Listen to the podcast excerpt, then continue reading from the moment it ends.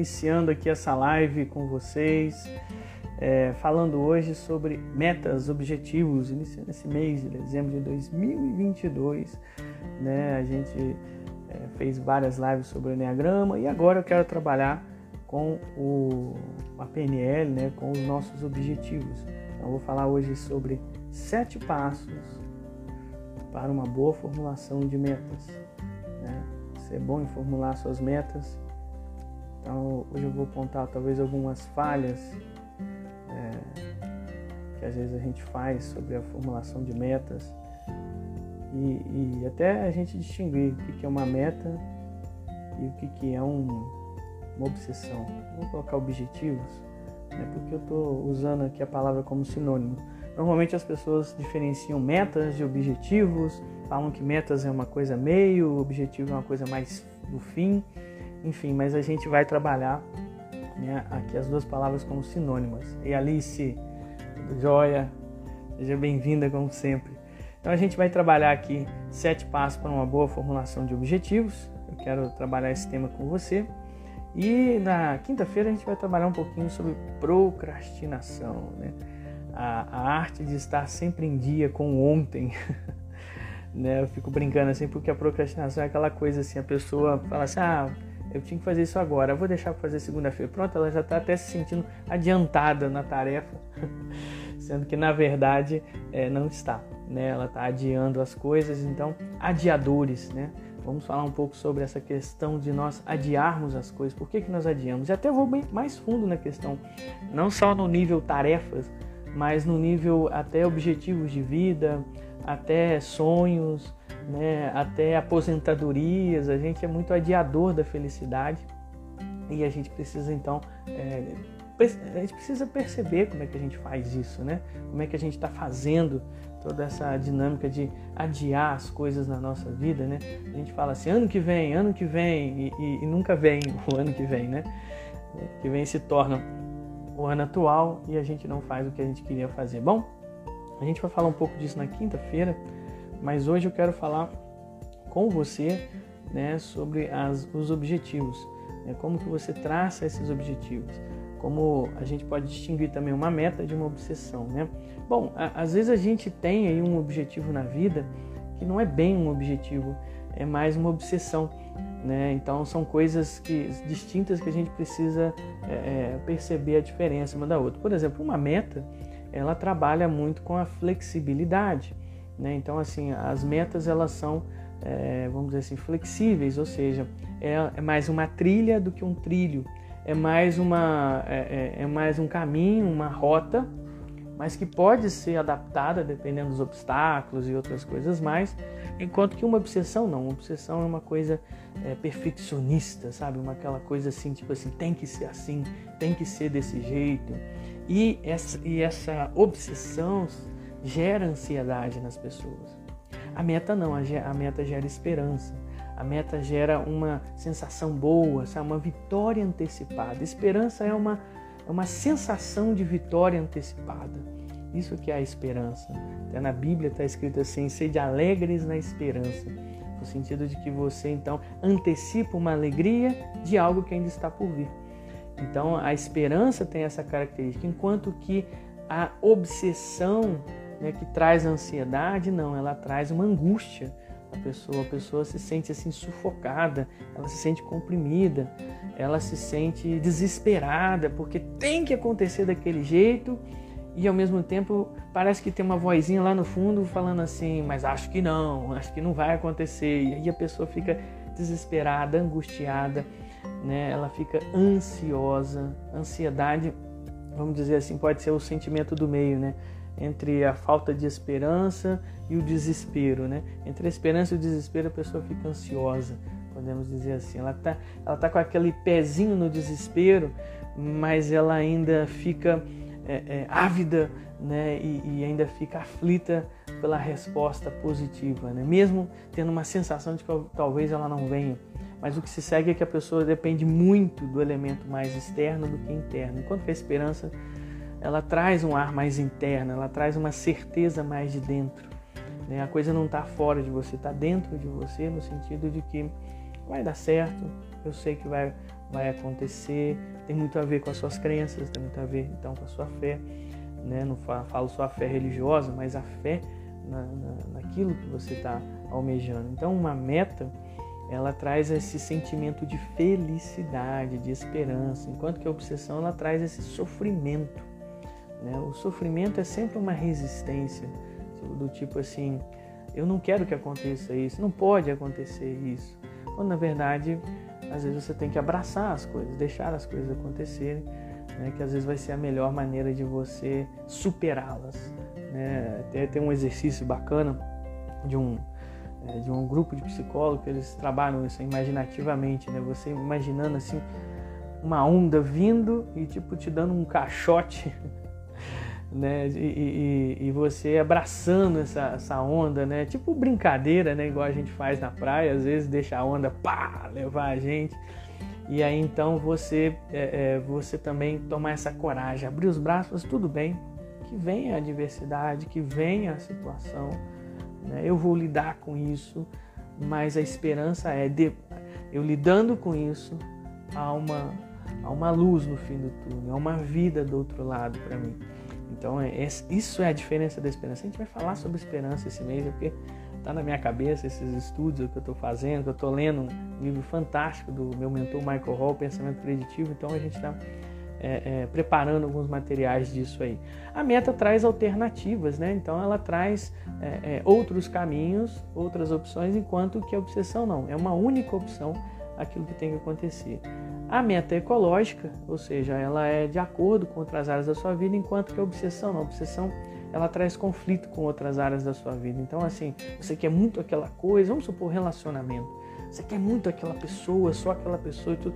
E você sabe que tendo, trazendo aquela pessoa, tendo aquela pessoa, isso causa conflito em várias áreas da sua vida, mas você quer mesmo assim, você está obcecado por isso, enquanto que a meta não, a meta está ligado à, flexibilidade, a uma ecologia, né? Aquilo que você quer vai harmonizar você até com outras coisas da sua vida e não, não vai conflitar, entendeu? Vai até harmonizar.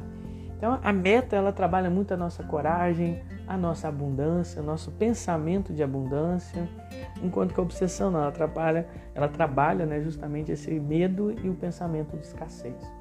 Né? Então assim, a diferença de uma meta para uma obsessão é bem clara e bem antagônica se você prestar atenção. Mas muitas vezes a gente transforma obsessões em metas, né? no sentido de que é, não que a gente transforma elas realmente, mas a gente acha que essas obsessões são metas na nossa vida. Né? A meta promove sempre mudanças, e aí que está o maior diferencial entre uma meta e uma obsessão. A meta sempre traz uma mudança na sua vida, enquanto que a obsessão traz mais do mesmo. Ela traz mais do mesmo. Você não tem algo diferente acontecendo, você tem apenas mais do mesmo, apenas mantendo o status quo que talvez seja tóxico, doentio. Então a obsessão ela não faz mudanças na sua vida enquanto a meta sim ela faz e a, e a meta tem um fim. Né? Você sabe quando você chegou numa meta, enquanto que numa obsessão você não tem fim. A coisa vai, vai, vai e vai, e você não tem um, um final, um finalmente ali né, com aquilo. Então, assim, distinga bem uma meta de uma obsessão para que você não confunda os dois, né? não, não compre gato por lebre, né? ou gato por morcego, né? Igual eu já vi aí nos memes assim, puseram as asinhas num gato, assim, é um morcego. Então assim, você tomar cuidado com isso, né? Vamos aos sete passos. Agora que eu fiz essa distinção, vou falar um pouquinho dos sete passos.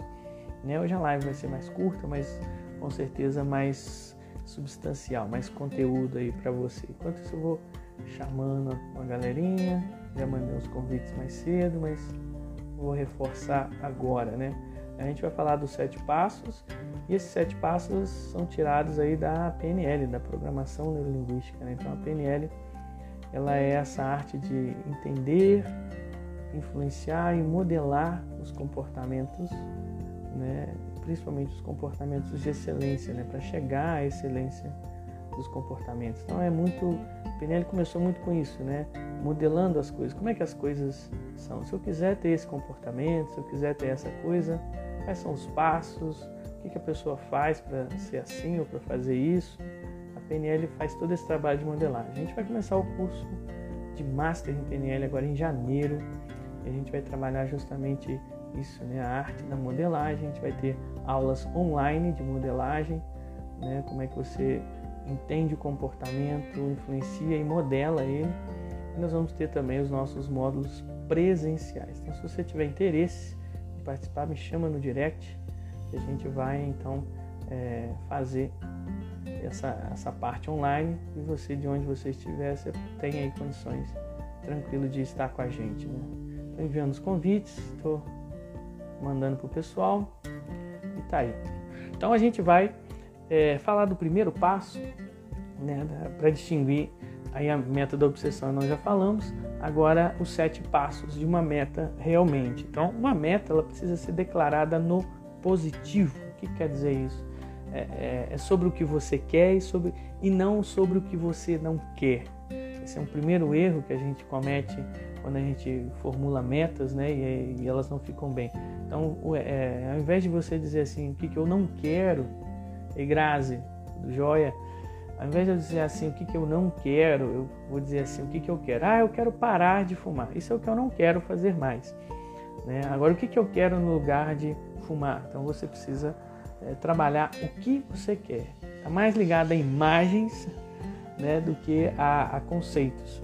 Então, declarar no positivo é você criar imagens. E aí já vem o segundo ponto, que é a base sensorial. É o que, eu quero ver, ouvir e perceber, sentir, né, dessa, de, desse objetivo, dessa meta que eu quero alcançar. Então eu visualizo, crio um cinema na minha mente, um cenário de como eu quero estar de como visualmente eu quero que a minha meta aconteça. Auditivamente eu quero que a minha meta aconteça. Sinestesicamente as sensações que eu quero sentir quando a minha meta acontecer. Então o segundo passo é a base sensorial. O que, eu vou ver, ouvir e sentir quando eu alcançar a minha meta. Tá, isso vai ser também, já dando spoiler, o sétimo passo, no sentido de você ter um, um sinal de evidência de que você chegou lá né? Mas entre o segundo e o sétimo passo, vamos aos outros quatro aí também. Então, é, é, é muito importante você também é, é, delinear o contexto, que é o terceiro passo, né?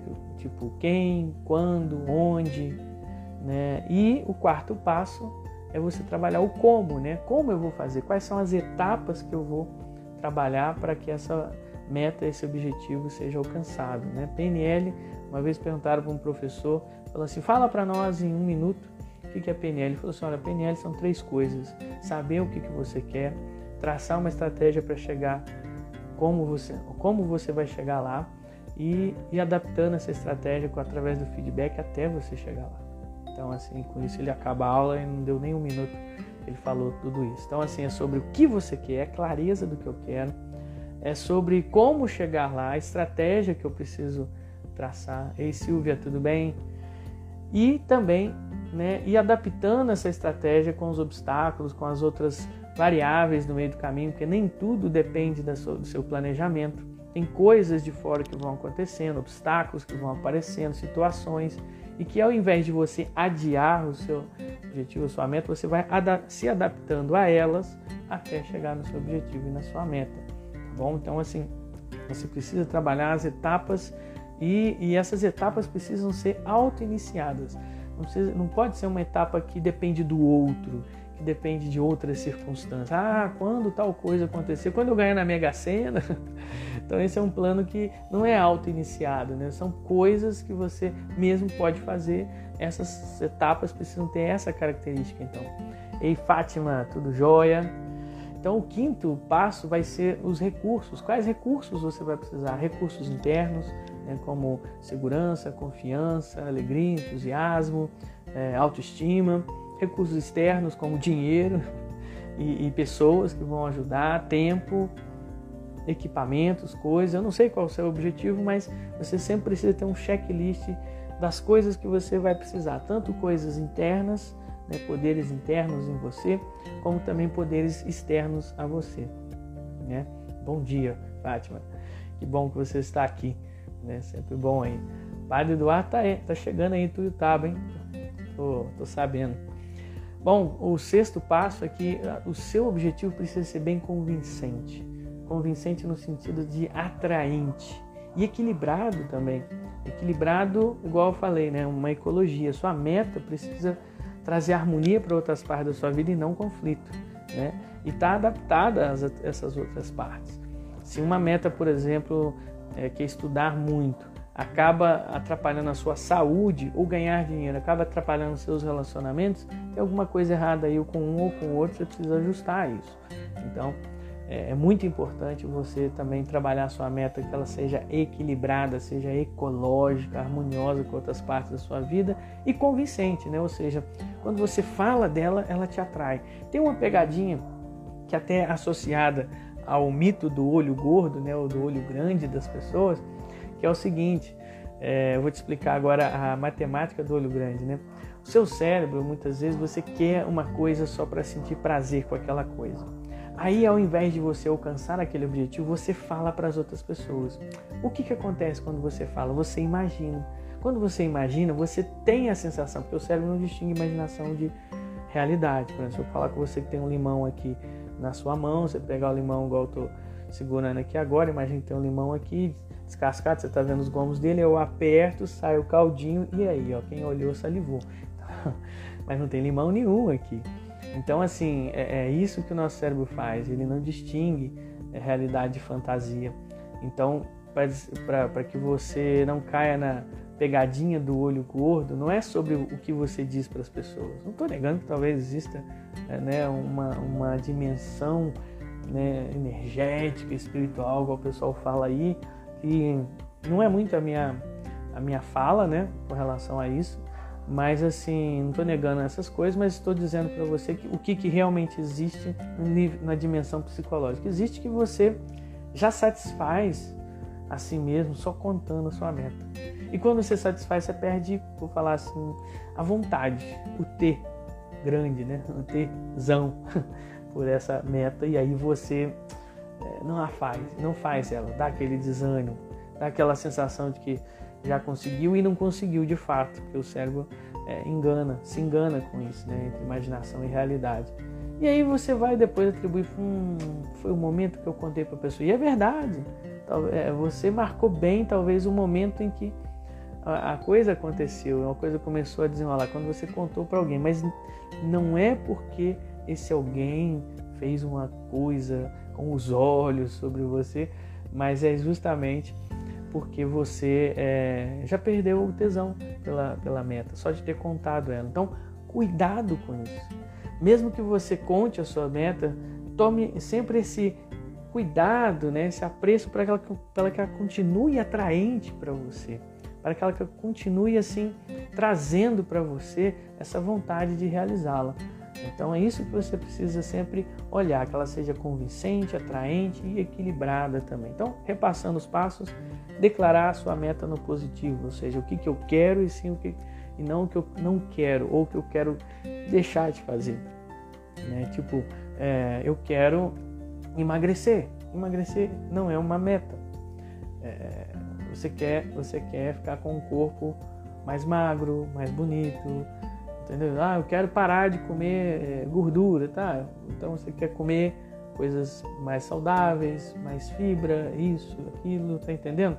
Você tem que colocar o positivo, o, o, o proativo da coisa e não o reativo.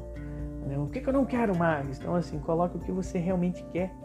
Coloque tudo em base sensorial. A sua imaginação é algo muito poderoso, muito poderoso mesmo. Né? Então você precisa é, colocar em base assim o que, que eu quero, né? o que, que eu quero ver, o que, que eu quero ouvir, o que, que eu quero sentir quando chegar nessa meta. Então descreva o cenário da sua meta alcançada. Tá? Em terceiro lugar, trabalhe é, o contexto, né? É, onde eu quero essa meta? Então coloque um local. Né? Quando? Coloque data. A diferença entre sonho e meta chama data. Se você tem data, você tem meta. Se você não tem data como objetivo, você tem sonhos apenas, né? E está dormindo acordado aí. Então, assim, trabalhe datas, trabalhe o contexto, onde exatamente, e trabalhe com quem, né? As pessoas vão estar envolvidas, porque sempre, sim, sempre tem pessoas envolvidas. Diz que quando Deus quer abençoar uma pessoa, ele, ele manda alguém na sua vida. E quando o diabo quer atentar uma pessoa, ele manda alguém na sua vida. O céu e o inferno são os outros, como diz o Sartre, né? E a gente então precisa trabalhar essa dinâmica de é, trabalhar os nossos contextos, trabalhar é, quem vai estar conosco. Nós somos a média né, das cinco pessoas que nós mais convivemos. Não estou dizendo para você parar de conviver com algumas pessoas, mas talvez elevar os seus próprios níveis, que talvez se essas pessoas não elevam junto com você, elas sim vão parar de conviver com você. Então não é sobre discriminar pessoas, mas é sobre você elevar os seus padrões. Quando você eleva os seus padrões, algumas pessoas que não vão querer elevar os padrões delas vão falar assim: ah, acho que você não serve para mim. Acho que eu não, não vou adiante com você, entendeu? Então, assim, é isso que é importante. Sempre, sempre, sempre na sua vida, você elevar os seus padrões. E aí então quando você imagina novos contextos, imagina uma data para a coisa acontecer, não fica só sonhando e as pessoas certas ali para estar com você, aquilo se torna mais palpável de acontecer. Ter etapas, né? Ter etapas é, bem delineadas, bem trabalhadas, ser o mais específico possível e que essas etapas sejam auto-iniciadas. Esse é o quarto passo. O quinto é você fazer um checklist de todos os recursos que você precisa. O que, que você precisa para é, é, ultrapassar os obstáculos que estão impedindo você dessa meta. Tem aquela perguntinha de coach, né? O que te impede né, de conseguir isso? Mas na verdade, assim, é, é quando você pergunta isso para alguém, o que te impede e tudo mais, né? Tem sempre alguma coisa assim impedindo, de dentro ou de fora. Então talvez você precise de recursos dentro de você, mais coragem, mais humildade. Talvez você precisa reajustar uma forma de perceber alguma coisa, como também você precisa também é, é, de recursos externos. E aí você precisa de um plano para conseguir esses recursos externos. Até agora está claro aqui para vocês. Deixa eu ver aqui quem está comigo. Alice Fátima. Oi Marcelo, tudo jóia? Um abraço aí para Nilma, grande Marcelo, meu irmão querido aí de, de José Gonçalves, de Minas. Então, estamos falando sobre é, os sete passos para você alcançar um objetivo. Para você criar né, um objetivo, né, criar uma boa formulação de objetivos. O, o sexto, como eu falei, é que seja convincente, equilibrado, como eu falava antes. E o sétimo é o procedimento de evidência, ou seja, é aquela bandeirinha preta e branca que você precisa enxergar na hora que você chega no seu objetivo. Então, qual que vai ser? É quando eu te ver aqueles dígitos lá na conta bancária, é quando eu subir na balança ver aquele número X, né? É quando eu ver tal pessoa ou quando eu ouvir tal coisa, entendeu? Então, assim, você precisa ter um marcador de chegada. Né? Como é que eu sei que eu cheguei lá. Tudo na paz, Marcelo, graças a Deus.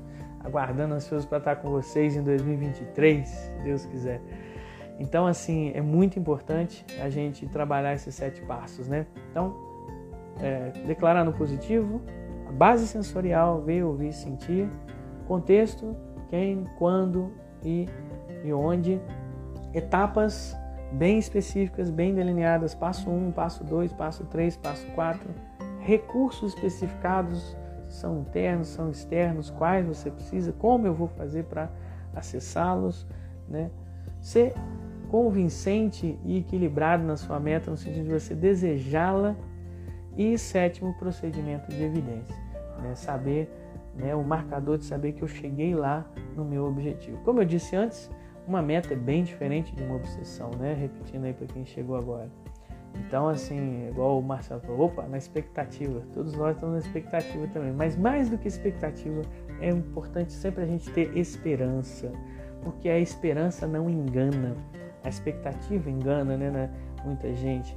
Então, quando a gente tem esperança, é uma, é uma alegria antecipada de algo que ainda não aconteceu. Quando a gente tem expectativa, gera ansiedade, gera angústia também e que vem muitas vezes do pensamento obsessivo, de achar que tem que ser daquele jeito, do perfeccionismo, que gera sofrimento, que fica pensando que aquilo é a única opção da vida, né? e gera conflito com outras áreas da nossa vida também, né? medo, sentimento de escassez, né? não tem uma, uma mudança na sua vida, é sempre mais do mesmo e não tem fim.